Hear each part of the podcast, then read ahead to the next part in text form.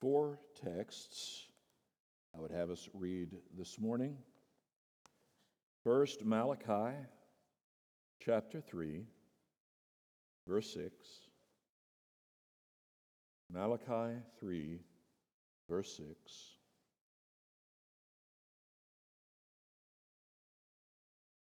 For I, the Lord, do not change. Therefore, you, O children of Jacob, are not consumed. I, the Lord, do not change. Then go all the way back to the book of Numbers, the 23rd chapter. Is from the story of Balaam and Balak. Balak the king asking Balaam trying to bribe Balaam into cursing Israel. And with the ins and outs of that exchange, Balaam says, Numbers 23, verse 18, and Balaam took up his discourse and said, Rise, Balak, and hear. Give ear to me, O son of Zippor. God is not a man that he should lie, or a son of man that he should change his mind. He has said, and will he not do it? Or he has spoken, and will he not fulfill it? First Samuel now, the 15th chapter.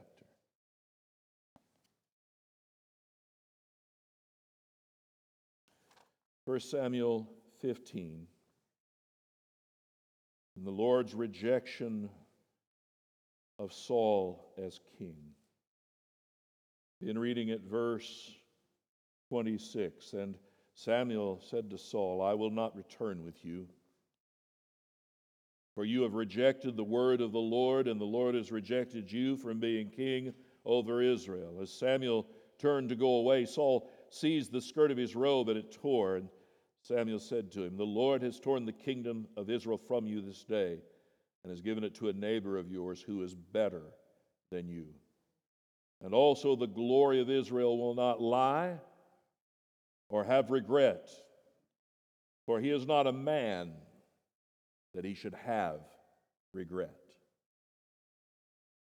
And then finally, the New Testament, the book of Hebrews. 13th chapter, Hebrews 13, as the writer is drawing his letter here to a close. He will say in the seventh verse, Hebrews 13, I'll wait for a moment. Some of you are still turning. I wonder if there shouldn't be a sound for apps of pages turning. Um, Hebrews 13, verse 7 Remember your leaders those who spoke to you the word of God, consider the outcome of their way of life and imitate their faith in this glorious statement Jesus Christ is the same yesterday and today and forever. This is the word of our God. Let's pray. Father, by word and by spirit, now help us that we rightly see and hear and understand this your word. Grant us the grace we must have. By your Spirit, may the word be fruitful. For it is in Jesus' name we pray. Amen. Change is very much a part of all of our lives. You consider the last few years, the political and social upheavals have pretty much left us disoriented. We've experienced so many changes in the past few years that it's just simply bewildering. Just one illustration of this. Uh, it used to be that if you filled out a form for a, uh, the government for something or for employment, there were two boxes you could check male or female.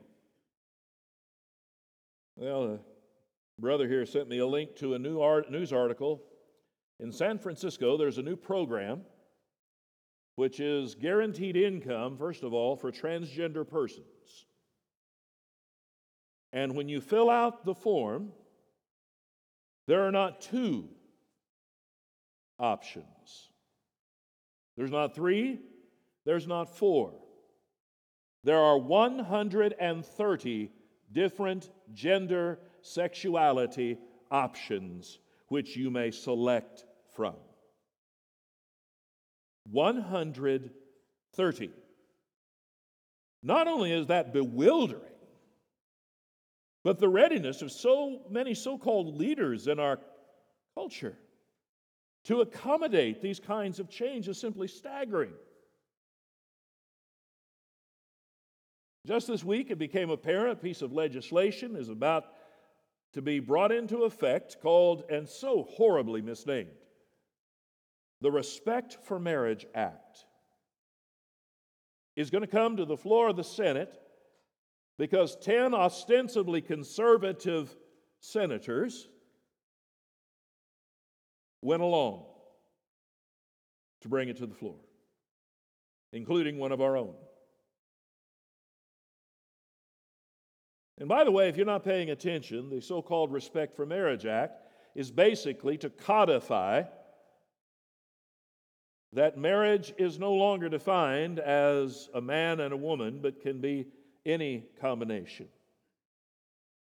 Now you say, well, no, it just, all it did was make same sex marriage. My friend, once you cross the Rubicon, ain't no going back. There are already areas on the eastern seaboard that are advocating for and getting allowance for multi partnered marriages.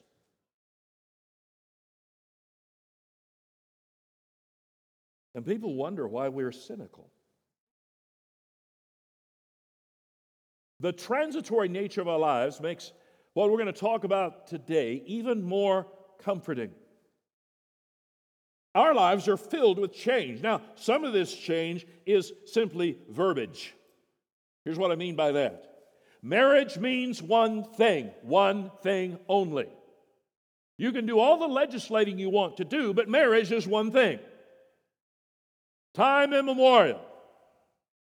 One man, one woman in a lifetime covenant. That is marriage. I don't care what the government calls it. I don't care what anybody else calls it. You can call any other union, you can take that name, but the name has thus been emptied of any meaning. But that's not the only thing we see out of control. The fact is, if we look at our own lives, change, right? That horrible moment when you look in the mirror and there's an old person staring back at you that looks bewildered.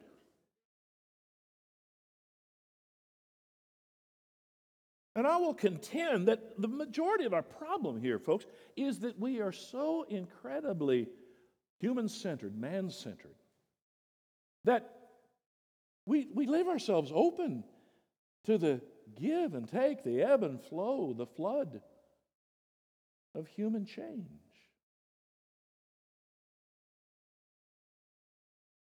Spurgeon said, It's been said by some that the proper study of mankind is man. I will not oppose the idea, but I believe the proper study of God's elect is God. The proper study of a Christian is the Godhead. The highest science, the loftiest speculation, the mightiest philosophy, which can ever engage the attention of a child of God, is the name, the nature, the person, the work, the doings, and the existence of the great God whom he calls his Father.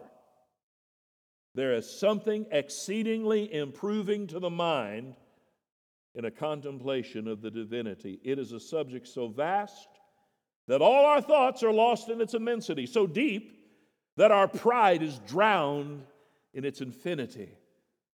Other subjects we can compass and grapple with, and then we feel a kind of self content and go our way with the thought, Behold, I'm wise. But when we come to the master science, finding that our plumb line cannot sound its depth and our eagle eye cannot see its height, no subject of contemplation will tend more to humble the mind than thoughts of God. Now, I'm going to let you in on a little secret, folks. This has been some of the toughest preparation I've had to do.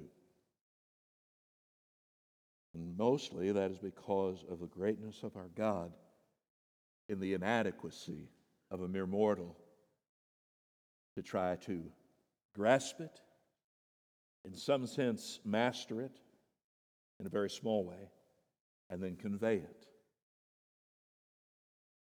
Since everything in our lives changes, we think God must change as well.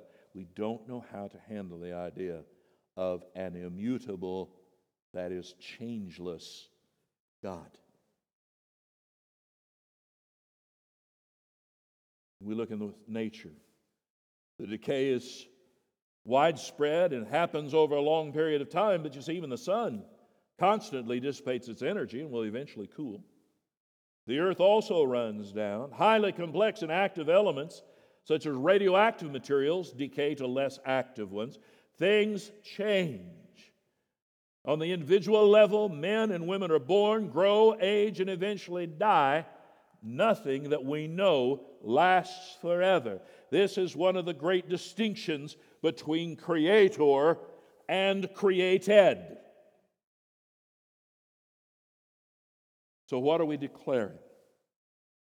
The big word is immutability. That is, God doesn't change.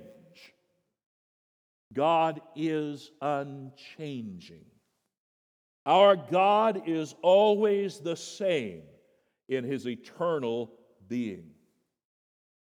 Consider this first God unchanging, an essential doctrine.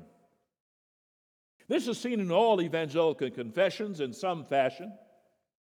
Even the uh, Second London Confession, the 1689, kind of the baptized version of Westminster, has a statement on who God is. The Lord our God is one, the only living and true God. He is self existent and infinite in being and perfection. His essence cannot be understood by anyone but Him. He is perfectly pure spirit. He is invisible and has no body, parts, or changeable emotions. He alone has immortality, dwelling in light that no one can approach. He is unchangeable, immense, eternal, incomprehensible, almighty, in every way infinite, absolutely holy, perfectly wise, wholly free, completely absolute. What is it we're affirming? God's life doesn't change. He doesn't get stronger or weaker or wiser. 1 Timothy 6 16, who alone has immortality. We're affirming God's character doesn't change. He's not a cosmic Jekyll and Hyde. Jeremiah 29 11, I know the plans I have for you, declares the Lord plans for wholeness and not for evil, to give you a future and a hope. God's truth does not change. The grass withers, flower fades, but the word of our God stands forever. God's ways don't change. Whether promises or threatenings, they do not change. God's purposes do not change. God's Son does not change. Now, as I say that, some of you have already been thinking, Pastor, there's places in the Bible that say God relented. Or if you're using an older King James, that God repented. So, how does that work? You're saying God never changes. He is immutable. How does that work? Well, let's pick two or three of those and consider for a moment. Back in the book of Genesis, after the account of the fall, the first murder, in the fifth chapter, where you get, in essence, this lengthy genealogy of death. Adam lived so many years, had a son, lived so many more years, and what happened? He died. Seth lived so many years, had a son, lived so many more years, and what he do? Died. And while you read that Genesis, the fifth chapter, and the pattern doesn't break. The pattern doesn't break. The pattern doesn't break until you get to Enoch. After Enoch had lived so many years and begotten a son, Methuselah,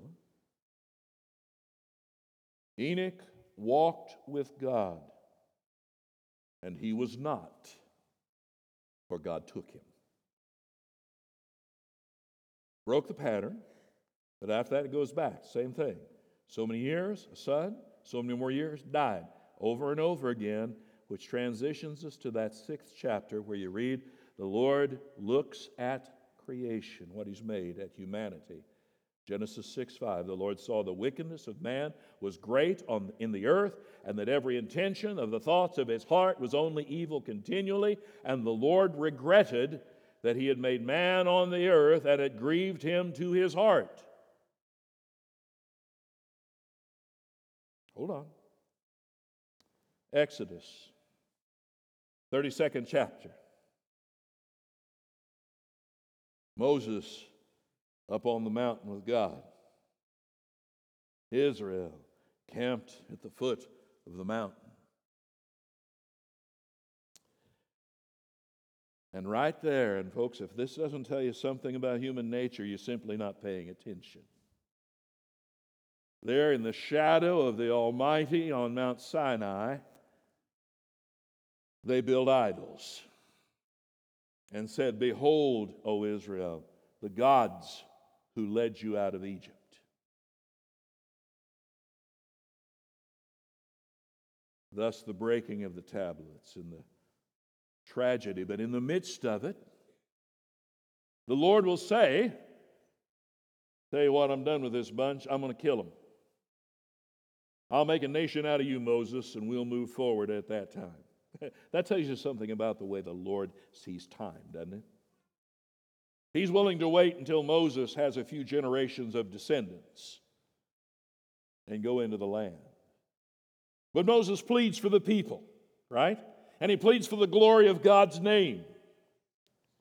We read in Exodus 32 14, and the Lord relented from the disaster that he had spoken of bringing on his people.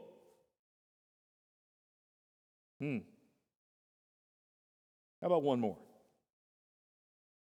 Jonah. I dearly love the book of Jonah. I look at that, I just, there is so much in that text. But you remember how this goes? Jonah finally, under, shall we say, duress, makes his way to Nineveh. And he goes through the city preaching, God is going to bring judgment on Nineveh. Nineveh is doomed. Nineveh is doomed. And they heard him and they repent, or at least they make the attempt. And such a thorough repentance. It wasn't just that the people put on this rough sackcloth and sat in ashes and wept. They put sackcloth on the animals, the livestock. Everybody in Nineveh was in repentance mode, even the milk cows.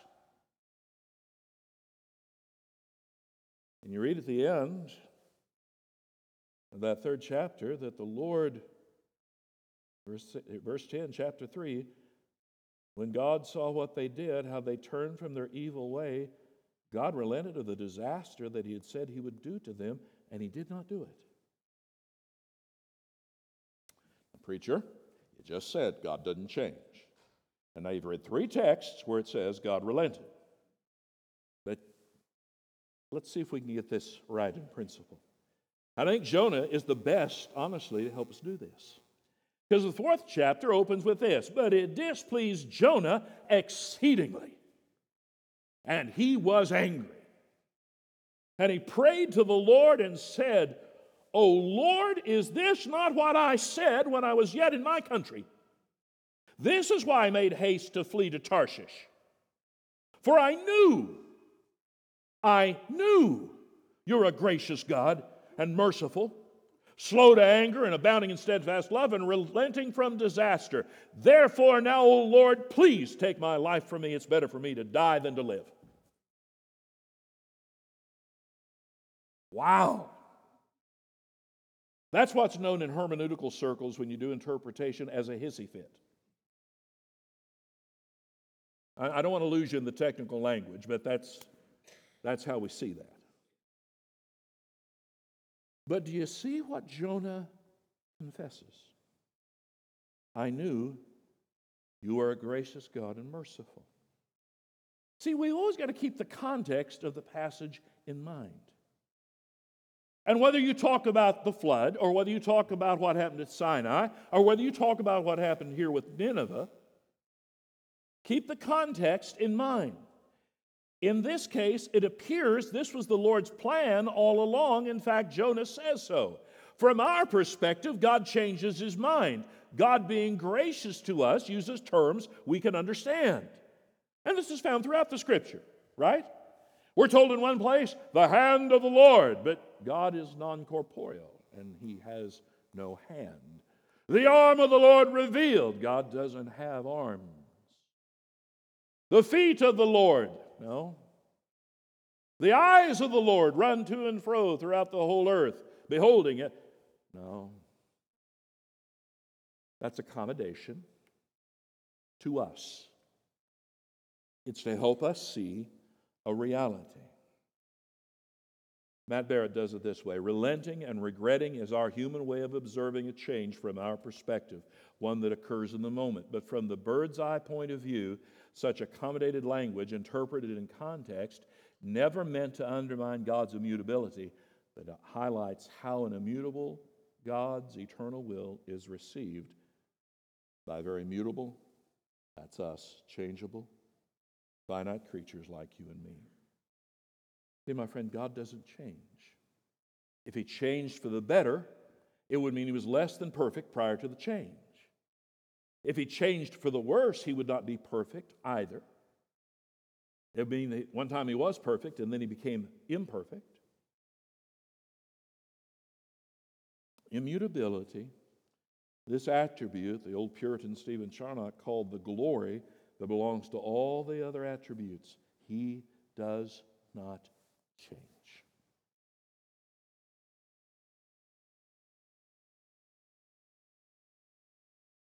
So what? God unchanging. So what?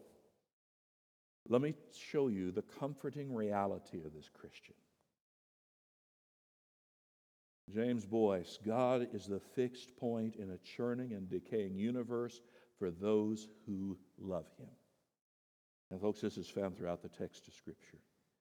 In fact, it's what inspired Augustus Toplady to write the hymn Rock of ages, cleft for me, let me hide myself in thee. There are over and over again biblical illustrations of God's immutability. Whenever David is finally delivered from his enemies, including Saul, his testimony in 2 Samuel 22, David spoke to the Lord the words of this song on that day when the Lord delivered him from the hands of all his enemies and from the hand of Saul. He said, The Lord is my rock and my fortress and my deliverer my God, my rock, in whom I take refuge, my shield and the horn of my salvation, my stronghold and my refuge, my Savior, you save me from violence. Later in that same chapter, verse 32 For who is God but the Lord, and who is a rock except our God? Malachi, what we read at the beginning of the service. I, the Lord, do not change. Therefore, you, O children of Jacob, are not consumed. Who is it? It's the Lord. To whom is it told? The children of Jacob. And what happens? They are not consumed because God doesn't change in His mercy, in His grace, in His kindness. Throughout the book of Malachi, what stands out is the contrast between a God who is faithful and a whole nation that isn't. James, his letter. In fact, we read that as part of our responsive reading this morning, but a little further in the text, having talked about suffering. See, we're not, please understand, folks, this stuff is not just theoretical. Yes, it exercises the brain a little bit, may cause you a little bit of intellectual sweating. You feel overwhelmed. But, my friend, the way this works out in reality is James will sell, tell us suffering is part of God's purpose in our lives. Nothing happens to us except by His will and His purpose. He does not change. And he says later in that same first chapter Do not be deceived, my beloved brothers. Every good gift and every perfect gift is from above, coming down from the Father of lights, with whom there is no variation or shadow due to change. Christian, here is your comfort. God's not going to change his mind about saving you. Not going to happen. He already knows you, and he has made up his mind. It is eternally settled. Let me uh, give you this little aside, and I think this is gloriously accurate. You ready? If you could lose it, you would.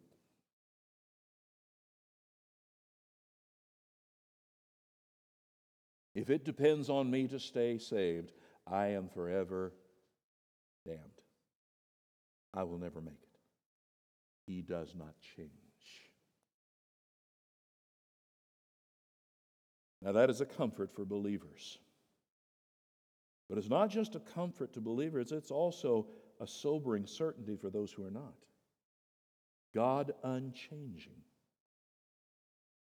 For those who have no love for the Lord, for those who do not love Jesus Christ, for those living in rebellion to God, this truth is absolutely terrifying that God is changeless.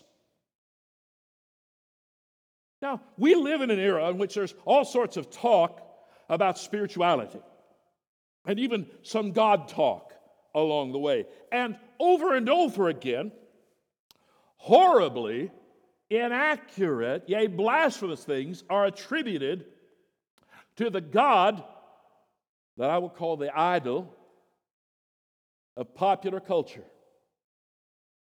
Not the true God. See, there are those who want to see God in some way evolving and changing. And so they'll contend that either he's misrepresented by Scripture or he's misrepresented by Christians. My friends, hear what I'm about to say. The God of popular American culture, popular Western culture, is nothing more than the idolatrous imagination of rebellious sinners who try to make their God look more compassionate and noble than the God of Scripture. It's not hard to see examples. There are those out there who will contend that God is pro abortion, or at least that he's pro choice. Somehow I've heard this, I've heard ostensible ministers of the gospel say such horrible things. The one who said to Jeremiah, Before I formed you in the womb, I knew you. The one who said in Psalm 139, for you formed my inward parts, you knitted me together in my mother's womb. I praise you, for I'm fearfully and wonderfully made. Wonderful are your works, my soul knows it very well. My frame was not hidden from you when I was being made in secret, intricately woven in the depths of the earth. Your eyes saw my unformed substance. In your book were written, every one of them, the days that were formed for me when as yet there was none of them. And when you hear people make those kinds of contentions, realize all you're hearing is a contention for idolatry. It is not the one true God. Others create this idolatrous view that God is the source of gender confusion. How many times have we read, have we heard somebody say, Well, God made me this way? You understand there's no doctrine of sin with this idolatry unless it's the sin of disagreeing with them. You do grasp that, right? The only sin is not to get on board with this view of life. But the God of Scripture says through Paul Therefore, God gave them up in the lusts of their hearts to impurity, to dishonoring of their bodies among themselves, because they exchanged the truth about God for a lie. Underline that. You want to see humanity's biggest problem? You exchange the truth of God for a lie and worshiped and served the creature rather than the Creator who is blessed forever. For this reason, God gave them up to dishonorable passions. Further, women exchanged natural relations for those that are contrary to nature. And the men likewise gave up natural relations with women and were consumed with passion for one another, men committing shameless acts with men and receiving in themselves the due penalty for their error. Now, folks, I'm here to tell you that you will not stand against this cultural headwind, this flood if you do not believe in the absolute unchanging nature of God, immutable in his power, authority, and character, he will not be changed. Be careful, my friend, that you do not sully the character of God nor misrepresent him. Isaiah will say in the 44th chapter, Thus says the Lord, the King of Israel, and his Redeemer, the Lord of hosts. I am the first and I am the last. Besides me, there is no God. Who's like me? Let him proclaim it. Let him declare and set it before me. Since I appointed an ancient people, let them declare what is to come and what will happen. Fear not, nor be afraid. Have I not told you from of old and declared it? And you are my witnesses. Is there a God besides me? There is no rock. I know not any. Or in Isaiah 55 Seek the Lord while he may be found, call upon him while he is near. Let the wicked forsake his way, the unrighteous his thoughts. Let him return to the Lord, that he may have compassion on him, and to our God, for he will abundantly pardon. For my thoughts are not your thoughts Neither are your ways my ways, declares the Lord. For as the heavens are higher than the earth, so my ways are higher than your ways, and my thoughts than your thoughts. My friend, if you do not know the Lord Jesus today, do not think that by some mental gymnastics you may come up with a God whom you find acceptable.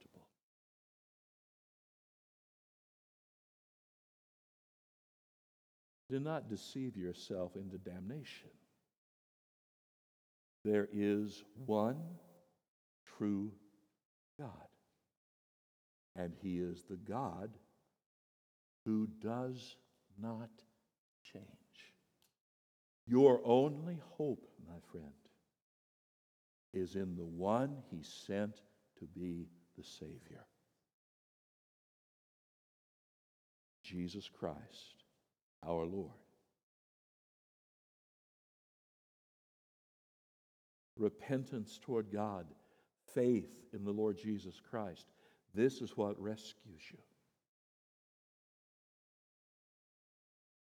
And Christian, no doubt you have felt the pressure in some ways. And it's going to show up. It'll show up even more and more now. How do you hold on how do you stand? By knowing your God doesn't change. His promises are true.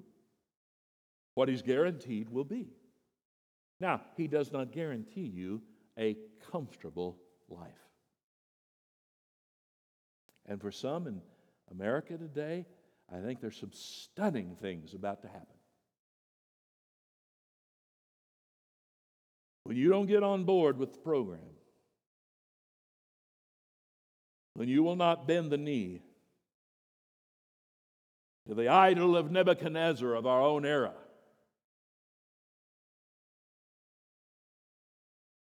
Oh, we may not go to a furnace,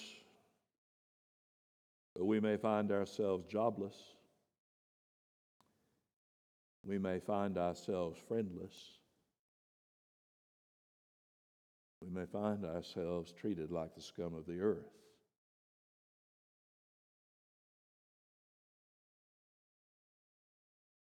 Christian, behold your God.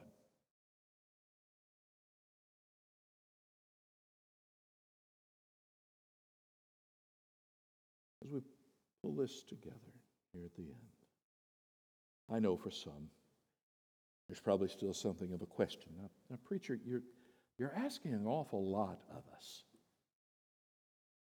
You're throwing out these words and they're kind of large. And it's deep things to think about. And you, you know, Pastor, I'm just I'm just trying to get through this week. Didn't do so well last week. Give me, you know, how do I get through this week? Christian, lay hold of this. He doesn't change. Jesus Christ, the same, yesterday, today, forever. This is how you can have an anchor point in a time when there are none. As we have lived to see the day where the most prominent cultural lie is that all of us individually may decide what reality is.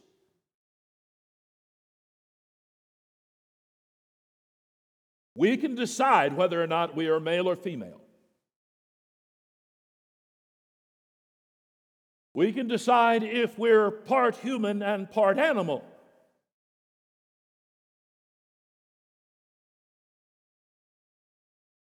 And we can dress it up with all sorts of pseudoscientific language.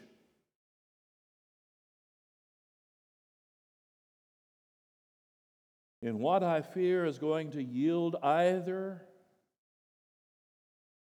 the rule of the mob. It's hard to keep 360 million people who want to have their individual views of reality together. Not a workable plan, by the way. Or an opportunity for scoundrels to seize power at the highest level in terms of totalitarianism.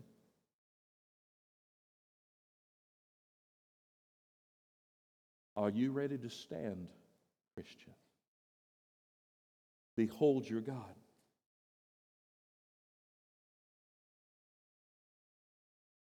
Sinclair Ferguson put it this way the goal of theology is the worship of God.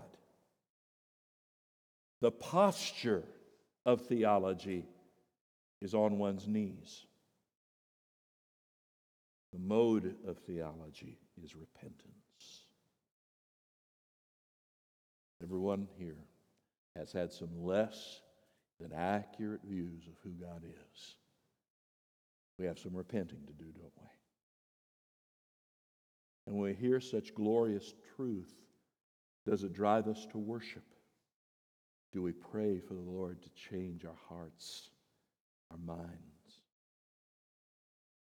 One final. I know for some, you say, Preacher, how, how's this going to help me? You say it, but I'm not sure. Christian, how, how many of you believers today, how many of you would like to be better at this than you are right now? Hmm? Okay. Majority. Some of you apparently pretty good.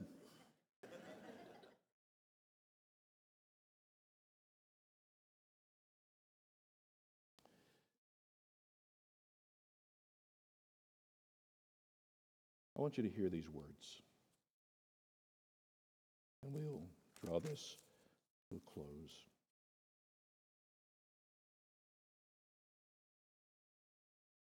I appeal to you, therefore, brothers, by the mercies of God Present your bodies as a living sacrifice, holy and acceptable to God, which is your spiritual worship. Do not be conformed to this world, but be transformed by,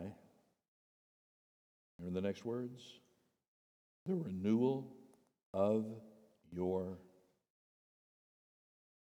mind.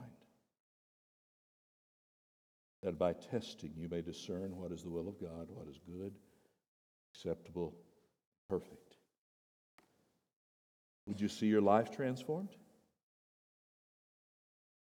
Be transformed here first. Let the mind be transformed and sanctified, and the life becomes transformed, sanctified. Behold, I, the Lord, change not. So you're not consumed. Let's pray.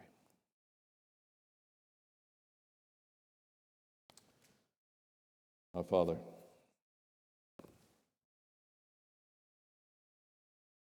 such glorious, encouraging,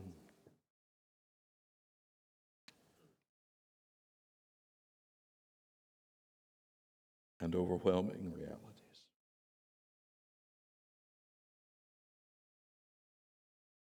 May we know, our Father, that you are a fixed point for us. You are the rock. You are our salvation. May we rest